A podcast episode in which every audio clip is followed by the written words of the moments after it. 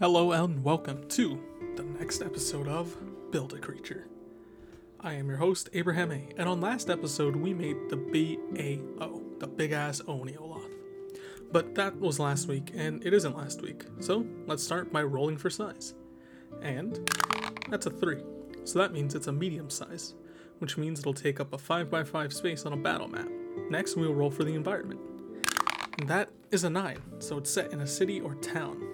So let's roll to see what type it is. I got a 17, so that's gonna be a reroll. This reroll is gonna be a 12, so that is going to be an ooze.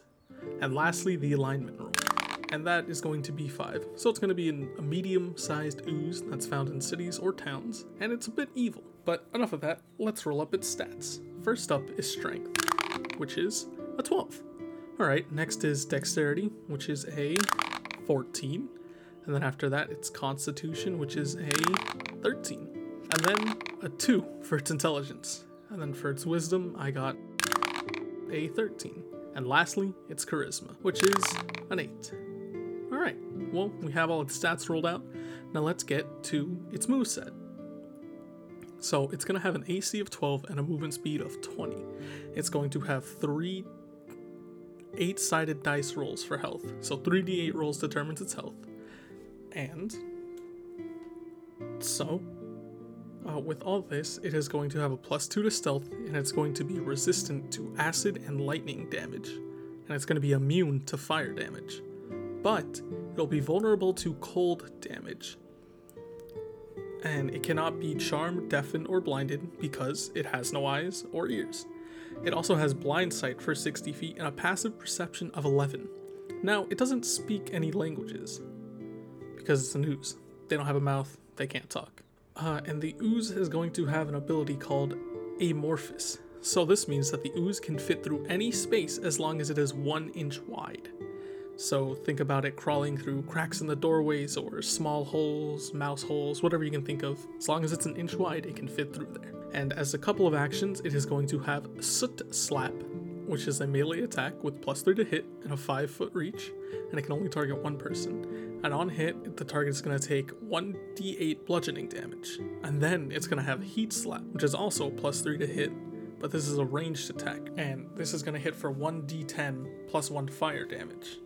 So the way I envisioned Heat Slap working, it kind of heats up all the soot and leftover ashes inside of it, just kind of tosses it out at somebody. And then it's also gonna have Split. So whenever it is hit by a weapon that does slashing damage or takes any slashing damage, it is going to produce a smaller ooze with the same stats but half of the original health of the soot ooze. So for instance, if you rolled uh, 24 for this the original Soot Ooze health, and it takes someone tries to hack at it with a sword, it'll spawn another Soot Ooze with only 12 HP. And then if they slice that one, it's gonna spawn another one with 6 HP, and then 3 HP, and then 1 HP, and then no more, because it'll be dead. But it can continuously spawn things until it dies. It'll still take damage from the slashing weapon, but it will produce another ooze. So they can there can be a lot of oozes being made. All they have to do is avoid slashing damage. And you might be thinking, well, they only have swords or they only have daggers. Well, they can always be specific on how they hit. At least in my games, if a player is like, oh, can I hit it with like the flat side of my sword? I'll just tell them, sure, instead of slashing damage, it's gonna be instead of slashing damage, it'll be bludgeoning damage. Or if they're like, I want to specifically thrust my sword into this opponent and not slash at them, then I'll be like, sure, it's to be piercing damage instead. So work with your party if you want. If not, it's to be a lot of oozes if they don't have any alternative means of damage. And lastly, I'm going to give it the ability I called Smoke Screen. So, as an action, the Soot Ooze depresses and releases a cloud of smoke centered on itself that spreads in a 20 foot radius. The smoke lasts for 4 turns. Vision is going to be obscured if you are in the smoke or trying to see past the smoke. And anyone in the smoke or trying to see past it will roll a disadvantage using any skill that involves sight. So if they're trying to make a ranged attack on the soot ooze between them and the cloud, they're gonna have to roll with disadvantage because they're not sure where it is. Or if they're trying to cast a spell that requires line of sight, they're not to be able to cast it because the soot ooze has its smoke screen up. However, the smoke can be dispersed by strong winds if someone has like the gust spell or thaumaturgy or something like that in two turns or in one turn instead of four. But if no one has that, the smoke is going to last there for four turns. And that is the basics of its stat block. It's not meant to be too hard of a challenge, but before we get to the encounter, listen to this. Hmm. Hmm. Oh, pardon me, I was absorbed in thought. I am Owen McClendon, and welcome to The Fire Fades, a Dark Souls podcast. On this podcast, I will tell the stories of some of Dark Souls' most memorable characters. If you're a fan of From Software and their wonderful games, or you enjoy dark fantasy and storytelling, this podcast may be for you. Whether you like to engage in jolly cooperation, or you like to travel on your own, it's nice to learn stories of ages past and those who inhabited and traveled these strange lands before us. So please, come rest by the bonfire and listen to my tales. While you're here, would you be so kind as to provide some kindling for the flame? You can do so by subscribing to the podcast on your favorite platform. Thank you, friend.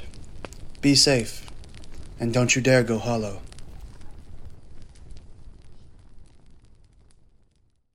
All right, well, that was a message from the Fire Fades podcast. Uh, be sure to check them out. They got some really cool stuff going on. So, uh, let's get into the encounter. So, this isn't really a monster to be like a big boss or the big bad. It's just like a little minion, something for low level characters, or if it's people's first time playing Dungeons and Dragons, it can be for that. It is not meant to be a hard fight. Well, it can be a hard fight, but I'll talk about that later. So, the party enters town. They are tired and restless, and they head to a tavern for drinks, relaxation, and most importantly, sleep. And when they enter the tavern, it is empty. No one is around, except the bartender, a half orc man, and as the party enters, before they can say a word, he interrupts. He says, I gotta ask the lot of you to leave. Uh, some creature is lurking in me chimney, and I don't want it to harm no guests. I apologize for that god god awful accent I tried doing, but let's continue. Uh, if the party offers, or they can inquire about it, you know, ask a couple questions, he explains that he's heard weird sounds coming from the chimney, and it's got this strange residue on the side. The soot that comes down the chimney, or that's left over on the chimney, is a bit stickier than it should be. And if the party offers to take care of whatever lies within the chimney, the half orc offers to give them a free board for the night and a free round of ale for the evening. And so uh, you can let the party try to figure out how to get the soot ooze out of the chimney, but if they can't think of any ways, he will offer to go up to the roof, pour water down the chimney to get it out on the tavern floor, which is the way I would do it. So, after a few moments, water will come rushing down the chimney, all black and gross because it's soaked through the soot, you know, making it nasty looking. And the party must make a perception check to see if they find the ooze lurking in there. And it's going to have to make a. Well, I guess you would roll for stealth. So it's going to have a plus two to stealth so, for instance, uh, if we roll and it gets an 18 plus 2 to stealth, it's gonna be it's gonna have a 20 in stealth. So the party would have to make a perception check that beats 20 or whatever you rolled. But make sure to add its plus 2.